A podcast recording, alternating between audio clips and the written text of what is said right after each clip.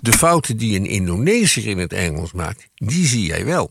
Maar de fouten die een Nederlander in het Engels maakt, die zie jij niet. En dat was een enorme eye-opener.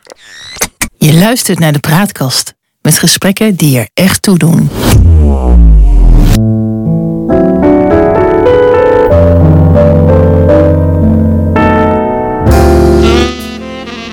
Welkom bij de Praatkast.nl. Dit is een aflevering van het Geheugenpaleis. Mijn naam is John Knierim en samen met Han van der Horst maken we deze podcast. De geschiedenis, die herhaalt zich nooit.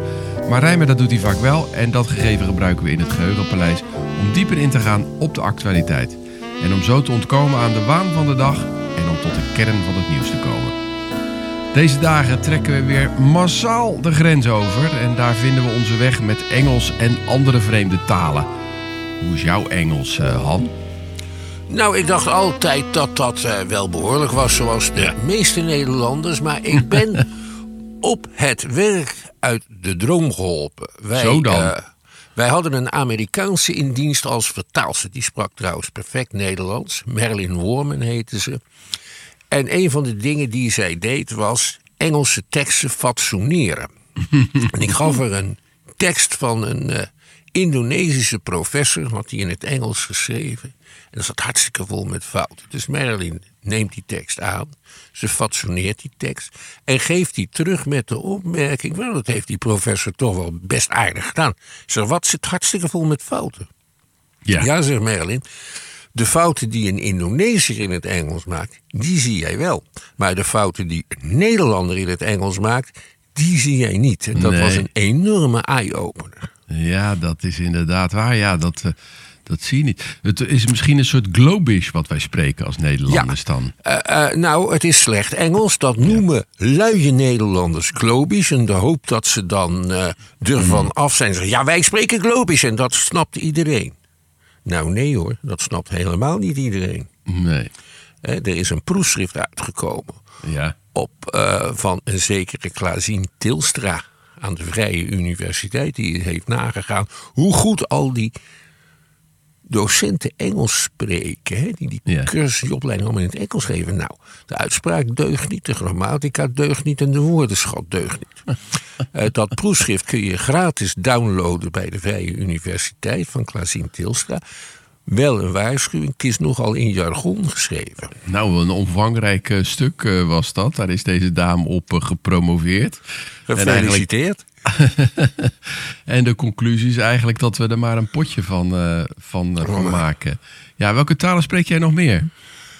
Nou, ik kan mij eens even kijken. Ik heb gewoon Frans en Duits eindexamen Ja. eh, gedaan. Daar kan ik redelijk mee overweg met Frans. En ik vind zelf dat ik aardig wel Duits spreek.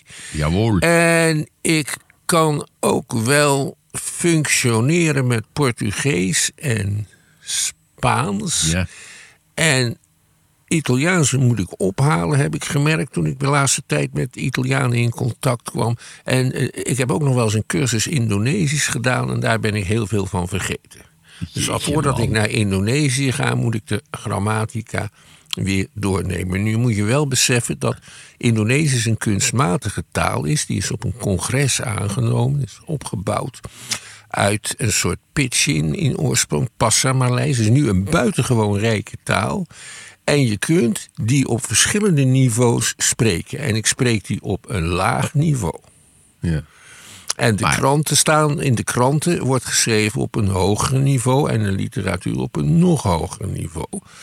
Eh, dus Indonesisch is een Aziatische taal die voor Westerlingen, in tegenstelling tot Thai bijvoorbeeld of Chinees, wel te leren valt.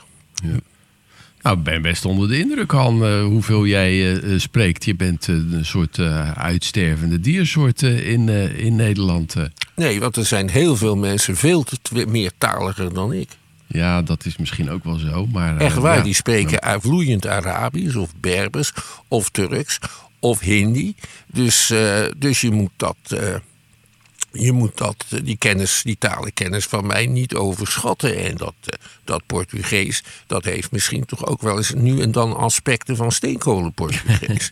maar, precies. hè, dus eh, de, de talenkennis van de Nederlanders is in het algemeen slecht, behalve bij, bij nieuwkomers, want die spreken meerdere talen vloeiend. Ja.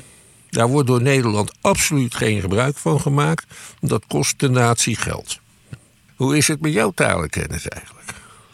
Nou, ik eh, overschat dat eh, niet. Ik spreek redelijk goed Nederlands eh, volgens mij. Ik heb veel Duits gesproken, dus daar kan ik me heel goed in, in redden.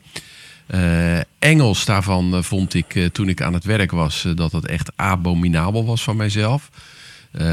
Alhoewel ik een heel goed cijfer op mijn eindexamen had van het VWO. En toen heb ik maar een aantal cursussen gevolgd om dat wat op te halen. En ik heb sinds een aantal jaar, omdat ik best veel Engels sprekende vrienden en kennis heb, mij aangeleerd om als ik bijvoorbeeld naar Netflix kijk, om dan de ondertiteling aan te zetten, maar de ondertiteling in het Engels. Zodat ik eh, goed kan horen en lezen wat er gezegd wordt. En ik zit ook altijd met mijn telefoon erbij om woorden die ik niet ken op te zoeken, om zo mijn taal verder te verbeteren. En sinds enige tijd eh, probeer ik ook, eh, nadat ik via Frans had gehad op de middelbare school, mijn Frans weer op te halen. En dat doe ik met een hele leuke app. Die app heet Frantastiek. En elke ochtend doe ik eh, 20 minuutjes eh, ja, oefeningen in het eh, Frans. Woordenschat, grammatica, met name die verschillende eh, werkwoordsvormen in de, in die zo, zoals wij die in het Nederlands helemaal niet kennen. Het is, zijn echt verschrikkelijk in het Frans hoe moeilijk dat is. Dus ja, ik kan me inmiddels wel behoorlijk redden in het Frans. En ik zou van mezelf niet durven zeggen dat ik goed Engels spreek, alhoewel ik me wel behoorlijk kan redden. Ik ben me erg bewust van het feit dat het niveau van Engels, wat ik spreek en wat heel veel Nederlanders spreken, dat ja, je komt er wel mee weg, maar dat het toch niet tot een heel behoorlijk niveau is. Maar hoe, waar is die fictie dan ontstaan dat wij denken dat we zo goed Engels spreken allemaal? Eh, dat, eh, dat is ontstaan uit een andere gedachte, namelijk dat de Nederlanders, in tegenstelling tot de volkeren in de omgeving, zo geweldig goed hun eh, talen spreken. Eh, Engelsen en Amerikanen zijn ook beleefde mensen. En die zeggen dan: Wat spreek jij goed Engels? Ja. Dat zei ze in Frankrijk trouwens ook. Toen zeggen ze, oh, je spreekt zo goed Frans. Ja, het is echt dat is een kwestie van, beleefdheid. Ik zal je Ja. nog een anekdote vertellen. Ja. Ik, was op, ik was op een congres in Canada en er hield iemand een buitengewoon slechte inleiding. En daarna zei de voorzitter, dank u wel voor uw buitengewoon interessante opmerking. En die ging zo nog een tijdje door. Toen zaten we later aan het bier. Ja. En toen zei ze, nou, dat, eh, heeft de voorzitter wel even laten merken. Hè? Hoe slecht voorbereid die inleiding was. Ik zeg, hoezo? Hij zei toch dat het een heel interessante opmerking was. Ja, zei hij, nou, dat, dan, dan weten wij wel wat er bedoeld wordt. En inderdaad, van de overige sprekers zei ze, nou, zoiets hebben we nog nooit gehoord. En dit is wel een buitengewoon unieke prestatie. Dank u wel dat u daarvoor naar Canada bent gekomen. Maar dat betekent gewoon, nou, het was wel aardig. En in de meeste, heel veel beschavingen is het zo dat je enorme lofprijzingen, die moet je met een korrel zout nemen. Ja. Omdat de waarheid vertellen niet eh, acceptabel is. Nou ja, met name in het Engels, het, en, eh, het, namelijk het Britse Engels, daar wordt zo omvloerst gesproken. Als ze zeggen, nou, dat zou best een goed idee kunnen zijn, als je dat zo letterlijk zou vertalen, dan vinden ze eigenlijk gewoon dat je, ja, dat je uit je nek zit te praten, om het maar zo Ja, dan eh, gaat het te niet zeggen. door. Ja.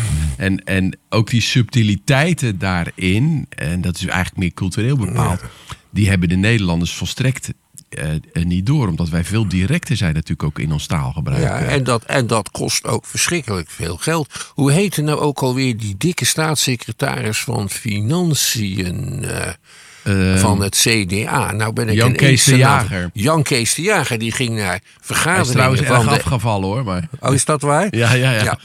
Maar hij ging die naar vergaderingen in Brussel bij de Europese Unie. En eh, dan, dan, dan, dan zei hij: I'm Dutch, so I can be blunt. Ja, Ja, die maakte van maar- een, zwak punt een sterk punt, zeg maar. Nee, daar maken die helemaal geen sterk punt Oh. van.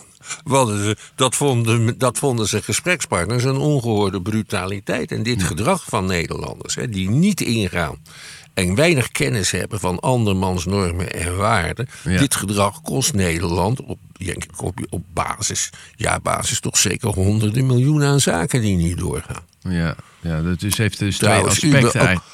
ook, het feit dat niemand meer Duits spreekt, terwijl Duitsland onze, onze grootste handelspartner is. Ja. Nou is dat proefschrift verschenen van uh, Klazien Tilstra, wat je net al, uh, al noemde. En daarin staat eigenlijk dat het een beetje bedroevend besteld is, met, gesteld is. Met name het taalgebruik, het Engelse taalgebruik van het onderwijzend personeel op de universiteit. Maar dat is toch erg? Dat is ook erg, dat is schandalig. Dat betekent dat ze niet effectief les kunnen geven. want zeker als je een wetenschappelijke kennis aan het uh, overbrengen bent, dan is grote precisie noodzakelijk. Tja, wat, wat, wat, wat, wat, vindt zij dan allemaal? Wat heeft ze allemaal aangetroffen dan bijvoorbeeld? Kan je daar voorbeelden uh, van geven? Slecht woordgebruik, uh, verkeerde uitspraak van wezenlijke woorden, daardoor onduidelijke betogen. Ja. en nou, iedereen die hoger onderwijs heeft gehad, die weet dat uh, docenten nou niet altijd worden geselecteerd op hun didactische gaven, om maar eens zachtjes te zeggen. dus ik, ik heb wat wezenloos gemummel bij zitten wonen in collegezalen. En niemand die er wat van zegt. Dat hoort ook bij de Nederlandse traditie. Ja, ja, ja. ja. Uh, nou ja, vroeger stonden we dan best wel bekend om uh, onze goede kennis van de vreemde talen. Maar ja, dat gold toch niet voor de gehele Nederlandse bevolking? Nee, dat gold misschien voor 10% van de Nederlandse bevolking. Zo weinig? ja, want uh, tot na de Tweede Wereldoorlog had, kwam de grote meerderheid van de Nederlanders niet verder dan uh, de lagere school en wat vakonderwijs. Nou gaven ze op de lagere school, op sommige lagere scholen, die heten opleidingsscholen, wel een beetje Frans in de vijfde en de zesde klas. Maar talen leren, moderne talen leren, dat gebeurde pas op het middelbaar onderwijs. En dat was voor de kinderen van gewone mensen niet weggelegd. En als ze hmm. er talenten voor hadden, dan kwam uh, de bovenmeester wel op bezoek. Ja. Bij de ouders, maar die zeiden dan: nee, het spijt me, maar dat, dat is voor ons soort mensen niet bestemd. En bovendien, hij moet geld verdienen. Dus zo ging dat. Ja, dus de, en meisjes helemaal. Dus het is eigenlijk gewoon een, een, idee fix dat we denken dat we altijd met z'n allen goed uh, buiten de deur hebben gesproken. Ja, maar de 10% die naar de MULO of naar de HBS of naar het gymnasium mochten, die wel. Ik heb nog een ouderwets eindexamen moeten doen van voor de mammoetwet. En daar zaten Frans, Duits en Engels verplicht bij. Dat was geen multiple choice. Wij kregen een tekst van een paar honderd woorden. Ja. Een halve bladzij ongeveer. En daar stond bij vertaal in goed Nederlands. Zo, dus dubbel opgave. Ja, ja, dus als wij anglicismes gebruikten of germanismes, dan was dat fout. En je mocht zes fouten maken. Zo, dat waren, waren pittige, pittige examens dan. Maar even helemaal terug naar het, uh, het verleden. De taal van de wetenschap, hè, dat als we het dan over universiteiten hebben, dat is toch heel lang Latijn geweest? Heel lang. In Nederland stond dat zelfs tot 1876 in uh, de wet. Dus als je dan naar de universiteit wilde om dokter te worden of jurist of dominee dan uh, moest je eerst naar de Latijnse school. En elke stad in Nederland had wel een Latijnse school. En daar leerde je van de rector, dat was ook de enige docent. Van de rector leerde je Latijn schrijven en spreken goed genoeg om dat aan de universiteit te kunnen uh, gebruiken. En je leerde bovendien later ook nog klassiek Grieks bij. Tegenwoordig lees je vaak dat het gymnasium, het plaatselijke gymnasium, het 600-jarig bestaan uh, viert. Mhm. En dat komt omdat ze afstammen van die Latijnse scholen. Ja. En uh, over welke periode praten we dan? Over de middeleeuwen? Uh, nou, die, die ziet dat dat soort Latijnse scholen vaak in de 14e eeuw al worden opgericht. Ja. Maar dat is dan maar voor heel weinig weggelegd dan. Want dat heel kost weinig. natuurlijk een godsvermogen om daar naartoe te gaan. Uh, ja, dat kostte geld. En bovendien, uh, wie, wie wilde nou jurist, dominee of, um, of arts worden? Dat was een heel klein groepje. Ja. Andere opleidingen, die bestonden eigenlijk niet. Vanaf de 16e eeuw komen er in die steden Franse scholen bij. Dat waren particuliere instellingen. En ja, die waren een beetje gericht op het koopmanschap. Dus daar zat ook wiskunde en boekhouden in. Maar ook de Franse taal, want dat was eh, zeg maar de meest gesproken vreemde taal in Europa. Bijna alle hoven die gebruikten bijvoorbeeld het Frans. Maar waar kwam Eh, dat dan vandaan, dat dat, dat, dat Frans zo populair werd? Eh, hoe, hoe- dat begrijp ik niet zo. Nou, het Franse Hof is. nee, het Bourgondische Hof. Dus van Ja. Eh, Philips de Goede, die sommigen van u zich nog wel herinneren uit de geschiedenisles. Dat was het toonaangevende hof in Europa. En dat zat in Dijon en daar spraken ze Frans. Ja. En in Brussel, aan het latere hof van de Bourgondiërs en van de Habsburgers, daar spraken ze ook Frans. En in de 17e eeuw had je de beroemde koning Lodewijk XIV, de zonnekoning. En dat was de eerste heerser die begreep dat je cultuur als machtsmiddel kon gebruiken. Dus die bouwde een kasteel, een paleis in Versailles. Dat was het model, werd dat voor alle paleizen van alle koningen. En hij huurde geleerden in, bijvoorbeeld Christian Huygens, om in Parijs onderzoek te komen doen. En hij verspreidde de kennis van de taal en de cultuur. Dat was de eerste die dat deed. En zo zijn alle hoven in heel Europa Franstalig geworden. Tot en met dat van de tsaar in Rusland. En in Engeland ook, hè? Jazeker, want Ja. eh, koning George I bijvoorbeeld, ja, die, die, die sprak verder geen Engels. Dus als hij dan toch met zijn ministers moest praten, dan deed hij dat in een soort Frans. Ja, ja. Dus, dus het was een soort, eh, een, een, een, een soort drive van die, die, die zonnekoning om ervoor te zorgen dat eigenlijk heel Europa Frans ging, eh, ging ja, praten. en dat was een heel geniale gedachte van. Ja. En, en waarom is dat dan weer verdwenen? Hoe is dat dan gegaan? Nou, de Amerikanen hebben de Tweede Wereldoorlog gewonnen en de Russen. En niet de Fransen.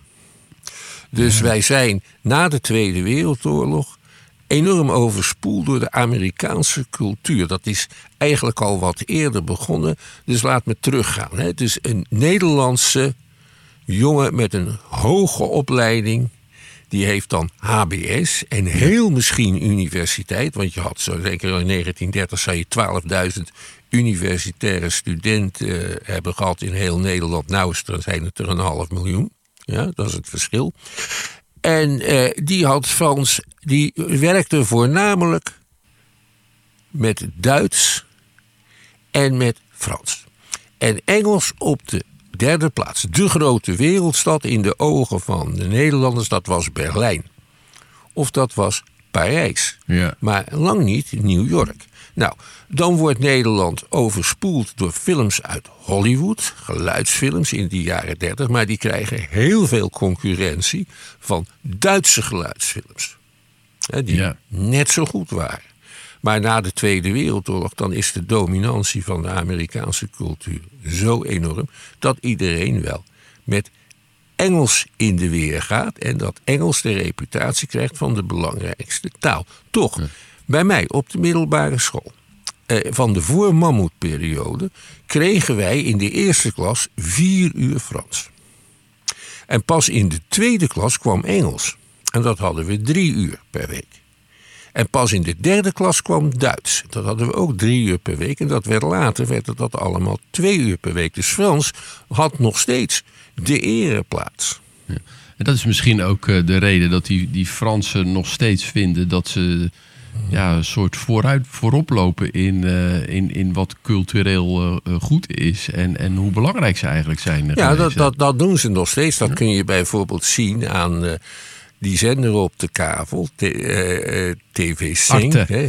Eh, Of Arte, nee, ja. Ar- Arte is samen met de Duitsers, Ja. maar TV Sing zit er ook op. Dat is een zuiver Franse internationale wereldzender. En heel vaak ondertitelen die films in het Nederlands tegenwoordig. Dus dat is echt allemaal, we besteden veel aandacht en geld aan het verspreiden van de Franse cultuur. En ze hebben het ook vaak over de francofonie. Dat zijn de taal- landen waar Frans een officiële taal is. Dat is een groot deel van Afrika vooral. Ja. Maar ook voor een deel Zwitserland. Enzovoort. het is geloof ik de zesde, de zesde of de zevende taal in, eh, Ja. in de wereld. Maar goed, dus eigenlijk door, doordat eh, Amerika die Tweede Wereldoorlog voor ons wint, zullen we maar zeggen. En de, Ja. en, en, en de overvloed aan, aan Amerikaanse films en muziek die over de hele wereld gaat, zijn we eigenlijk wat meer Engelstalig eh, Ja. geworden. En heeft dat het overgenomen. Maar de- ja, we hebben toch, toch dan dat Engels wat meer geadopteerd. Maar het is toch zo dat, dat ten tijde van de HBS, de Hogere Burgerschool, toch gewoon drie talen verplicht waren. Ja, die waren ook verplicht. Maar in de, bij de vernieuwingen door de Mammoetwet Ja. mocht je talen laten vallen in je keuzepakket. En de meeste eh, middelbare scholieren die lieten dan om te beginnen Frans vallen, want dat Zeker. vonden ze het moeilijkst. En Duits, met allemaal met naamvallen en dat soort idioterie. En zij met Engels kom je overal. Dus Engels wel. En Engels wordt geëxamineerd met behulp van, eh, met behulp van multiple choice examens. Ja. En nu is mijn idee dat je van het doen van multiple choice examens heel goed leert hoe je mul- moet slagen voor multiple choice examens, maar niet zo heel veel meer. Nee. En juist als jij een hogere opleiding volgt en je krijgt een tekst voorgelegd over een ingewikkeld onderwerp, dan moet je heel precies kunnen nagaan wat daar wordt bedoeld. Ja. En wij moesten in goed Nederlands vertalen. Daar werden we ook helemaal gek mee geoefend. Ja. Ja, dat is natuurlijk eh, een stap verder dan eh, toevallig eh, de goeie, het goede kiezen met een multiple choice. Het maakt het nakijken wel wat. Het maakt het nakijken natuurlijk wel wat makkelijker. Ja, maar dat is dan jammer, hè? Ja. Ik bedoel, ehm, in die hele oude tijd Ja. van mij op het gymnasium, want ik zat op het gymnasium, dan kwamen er ook voor het mondelingenexamen drie gecommitteerden langs. En dat waren professoren aan de universiteit die daar een snabbel aan hadden. Dat is ook in hoge mate overdreven. Maar je kunt best regelen dat docenten van verschillende scholen in groepjes vertalingen nakijken. Ja. Ja? Ja, dus- dus ja. dat, eh, dat, dat, dat is het, het punt niet. Nee. Ehm, toen ik ging studeren, kreeg ik tentamenboeken op, meteen in het Frans, het Duits en het Engels. En dat vond iedereen normaal. Dat durft een hedendaagse docent niet meer. Nou is mijn vak geschiedenis. En je hebt heel vernieuwende historici en ook sociologen die voor geschiedenis van belang zijn, die komen uit Frankrijk. Daar maakte ik kennis mee toen ik ging studeren. Maar die zijn later pas echt in Nederland bekend geworden. Ja. Omdat hun boeken Amerikanen in het Engels, waren vertaald. vertaald. Ja, Ja. dus wat dat betreft lopen we ook nog achter. Ja. Het is eigenlijk wel heel ernstig natuurlijk dat, eh, dat zo'n eh, verval eh, is. Ehm, eh, ja, ehm, tweetaligheid, in, de, in twee talen opgevoed zijn. Maar ik denk dat dat vooral voor mensen uit Noord-Afrika die hier naartoe zijn geëmigreerd geldt. Dat zij zowel Nederlands als bijvoorbeeld Turks of Marokkaans spreken bijvoorbeeld. Of Arabisch. Ja, en nou zit er ook nog een hiërarchie in talen. hè. Je Ja. hebt talen met macht en talen zonder macht. hè. Bij heel veel Nederlanders pleit het niet voor je als je Arabisch spreekt. Nee, Hè, dat een beetje gek is natuurlijk. Ja. Ja. Ja, of, of, eh, of Bengaals. Bengaals worden honderden miljoenen mensen gesproken. Die zijn Ja. voor het grootste deel heel arm. Dus die taal heeft een lage status. Engels is de taal van de macht. En Ja. Nederlands is in Nederland de taal van de macht en wordt op het moment beconcurreerd door het Engels. Ja. Ja. Hey, wat, wat ook bijzonder is, is zeg maar de, het verval eigenlijk van, eh, van de Duitse taal. Ik heb dat dan Ja. nog eh, geleerd. Ik heb trouwens ook erg genoten van de Duitse literatuur. Ja. Van Goethe bijvoorbeeld. Dat vond ik echt eh, prachtig. Eh, maar Duitsland is onze belangrijkste handelspartner. Dan is Ja. het toch gewoon handig als je Duits spreekt. Ja, en als je bijvoorbeeld weet hoe het met de economie van Duitsland staat en hoe het staat met de politiek in Duitsland. En daar Ja. krijg je toch heel weinig over ingelicht in de Nederlandse pers. Want die Ja. zijn helemaal verslaafd aan de bokkensprongen van meneer Trump. Maar wat er nou in Engeland precies gebeurt, of in Frankrijk of in Italië, in daar kom je niet achter.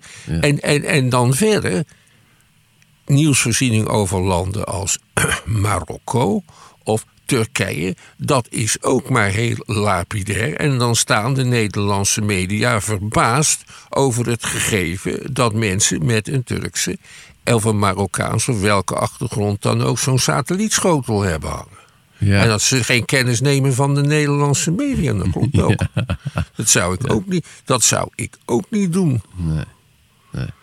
Nou ja, wat, wat, zou dan. eh, want dat is eigenlijk wat je eh, voert. Het is een pleidooi voor, voor een, een vernieuwing van het taalonderwijs. eh. Ja. Ik denk dat kennis van vreemde talen heel belangrijk is, juist nu in deze geglobaliseerde wereld. En juist nu, nu we weer een aantal echte vijanden hebben. Je moet de taal van je vijand altijd perfect spreken. Russisch pleit je voor. Ja, Russisch. Maar eh, neem een Chinees. voorbeeld. Nou, het Nederlandse leger heeft lopen aankloten in, eh, in Afghanistan. Andere Ja. termen kan je daar niet voor doen. En die hebben dan Afghanen nodig als vertaler. ja. Ja, Dat is niet zo'n goed idee volgens mij. ja, ze hadden dat zelf moeten leren, vind je eigenlijk. Ja. eh. Ja, misschien Eh, helemaal, ja. eh, ja, dat, dat moet je ervoor. Als je dit soort ambities hebt, moet je het zelf leren. Maar goed, dan zou je dan weer pleiten ook voor het herinvoeren van bijvoorbeeld drie moderne talen op Ja. eh, het VWO. Ja, En waarbij dan, eh, niet- en dan niet meer twee uur per week, maar gewoon vijf uur per week of zo. Ja, of drie uur in ieder geval minimaal. Met, dat, Ja. dat, dat, met dat aantal uren, dat ging dat met Frans, Duits en Engels. Ging dat prima. Ja. Moet je weer Frans, Duits en Engels invoeren? Ik denk dat er wel dat je, eh, dat er een meer keuzemogelijkheid moet zijn, maar wel van drie talen. Ja, bijvoorbeeld En, Spaans of eh, Chinees of Arabisch. ja, of Russisch enzovoorts. Dat, Ja. dat moet er allemaal bij zijn. En dan moet zo'n school ervoor zorgen dat dat vak wordt aangeboden. Of scholen moeten, on- als er weinig belangstellingen zijn, moeten scholen onderling samenwerken. Zodat je eh, één groep uit verschillende scholen kan krijgen die bijvoorbeeld Russisch gaat leren. Ja. En dan kan je ook nog erbij zeggen van één docent die moet binnen een straal van zoveel kilometer gevonden kunnen worden. Ja. Want je moet niet zeggen van ik wil Ethiopisch, weet je. Hoewel tegenwoordig dat zal niet zo moeilijk zijn hè, met, met de vluchtelingen uit, eh, Nee. uit Ethiopië. Dus, nee, nou, dus dat lijkt mij dat je dat moet doen. En dan gaat het over spreekvaardigheid en over Ja. vertalen. Ja. Als we nou nog even wat verder kijken, want er zijn natuurlijk ook allerlei technische hulpmiddelen tegenwoordig. hè. Zoals eh, Google Translate en dat soort dingen. Ja, en die, zijn, die worden ook steeds beter. Ja. Voorlopig ik- is het echt, eh, echt helemaal niks, dat Google Translate. Ik zat gisteren Nee. nog in een Frans restaurant waarin ik iets probeerde te vertalen. En ik denk, ja, dit is gewoon niet, wat, het is gewoon niet goed. Ja, aan de andere kant, ik eh, lees tegenwoordig wel eens de grote propagandakrant van Poetin. Want dat vind ik belangrijk. Of vooral Ja. om te zien wat daar niet in staat. Ja. Die heet Komsomolskaya Pravda. Ja. En die kan je eh, met Chrome die kan je in het Nederlands laten vertalen. Ja. En dat is raar Nederlands, maar het is wel duidelijk waar het over gaat. Ja, precies. Dus, dus dat is leerzaam. En ik denk dat die vertaalmogelijkheden steeds beter worden. Zeker nu de AI daar, de artificiële intelligentie daarvoor wordt ingezet. En dan gaat het een beetje lijken op Star Trek. ja. Ja. Met, Ik gebruik eh, zelf eh, eh, Deeply als vertaler. Die zit eigenlijk ook in de browser. Dus dan doe je rechter muisklik. En dan wordt onderaan wordt, in beeld gebracht en dan wordt vertaald. Dat is eigenlijk van een heel eh, behoorlijk niveau. En ChatGPT heb ik ook veel gebruikt om mijn Engels te, met name te corrigeren. Van, nou, dit is wat ik wil zeggen. Maak hier nou echt Engels omvloerst Engels van. Als ik iets eh, formeels eh, wil eh, vertellen. En, en corrigeer die brief. En ik moet zeggen, dat, dan denk ik, ja, dit is toch wel een stuk beter dan wat ik zelf geschreven Ja. had. Dus dat zijn ook toch belangrijke ontwikkelingen. Dat zijn dat zeker. Overigens moet je dat soort teksten dan ook altijd weer in het Nederlands laten terugvertalen. Om te zien of het nog goed is, bedoel je? Ja, Ja. Dat, dat, is, dat deden wij vroeger op het werk ook met belangrijke teksten. Wij hebben bijvoorbeeld een Chinese folder over AIDS. Toen de AIDS Ja, net ja, ja. werd, inge, werd, net gevaarlijk werd in Nederland. Hebben we in, in een groot aantal talen folders laten maken. En dat Chinees lieten we dan door een andere vertaler weer terugvertalen. Om te zien Oh, of de medische informatie wel precies klopte. Dat is natuurlijk heel wezenlijk. En kennis van het Engels is wel goed genoeg om, als ik het lees, te zien of dat is wat ik echt bedoelde. Dus om het zelf terug te vertalen. Ja, denk Maar, aan wat ik van Marilyn Worman heb geleerd. Ja. Ja, je ziet je fouten van een Nederlander niet, maar die van mensen in andere talen wel. Ja. Je moet het bij laten, deze aflevering eh, van het uh, Geheugenpaleis. We maken het in samenwerking met uh, de Praatkast. De uitzendingen zijn te vinden op www.praatkast.nl. Abonneren op onze podcast kan in de podcast-app die je vaak gebruikt. En dan krijg je automatisch een bericht wanneer een nieuwe aflevering online komt. En wil je ons mailen, stuur een bericht aan info.praatkast.nl. Voor nu, bedankt voor het luisteren en tot de volgende keer. Wees gelukkig, blijf gezond. A te semana proxima. En is dat nou eigenlijk correct Portugees of is dat... Ik heb geen idee. Nee, Dat doet er ook niet toe. zo. De praatkast.